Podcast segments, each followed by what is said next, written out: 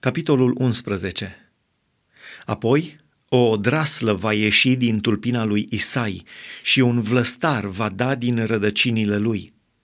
Duhul Domnului se va odihni peste el, duh de înțelepciune și de pricepere, duh de sfat și de tărie, duh de cunoștință și de frică de Domnul Plăcerea lui va fi frica de Domnul, nu va judeca după înfățișare, nici nu va hotărâ după cele auzite, ci va judeca pe cei săraci cu dreptate și va hotărâ cu nepărtinire asupra nenorociților țării.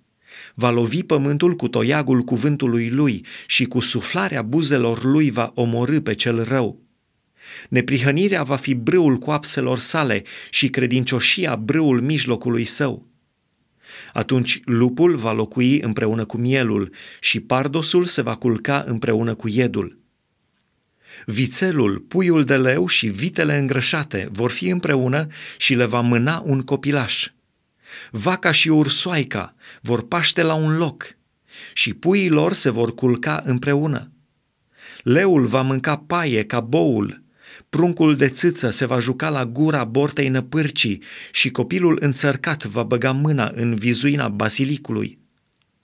Nu se va face niciun rău și nicio pagubă pe tot muntele meu cel sfânt, căci pământul va fi plin de cunoștința Domnului, ca fundul mării de apele care l acopăr.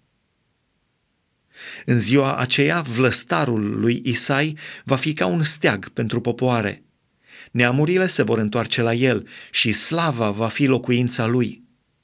În același timp, Domnul își va întinde mâna a doua oară ca să răscumpere rămășița poporului său, risipit în Asiria și în Egipt, în Patros și în Etiopia, la Elam, la Șinear și la Hamat și în ostroavele mării el va înălța un steag pentru neamuri, va strânge pe surghiuniții lui Israel și va aduna pe cei risipiți ai lui Iuda de la cele patru capete ale pământului. Pisma lui Efraim va înceta și vrăjmașii lui Iuda vor fi nimiciți. Efraim nu va mai fi gelos pe Iuda și Iuda nu va mai fi vrăjmaș lui Efraim, ci vor zbura pe umărul filistenilor la apus și vor jefui împreună pe fiii răsăritului. Edom și Moab vor fi prada mâinilor lor și fiii lui Amon le vor fi supuși. Domnul va seca limba mării Egiptului, își va ridica mâna asupra râului în mânia lui, îl va împărți în șapte pâraie, așa că îl vor putea trece încălțați.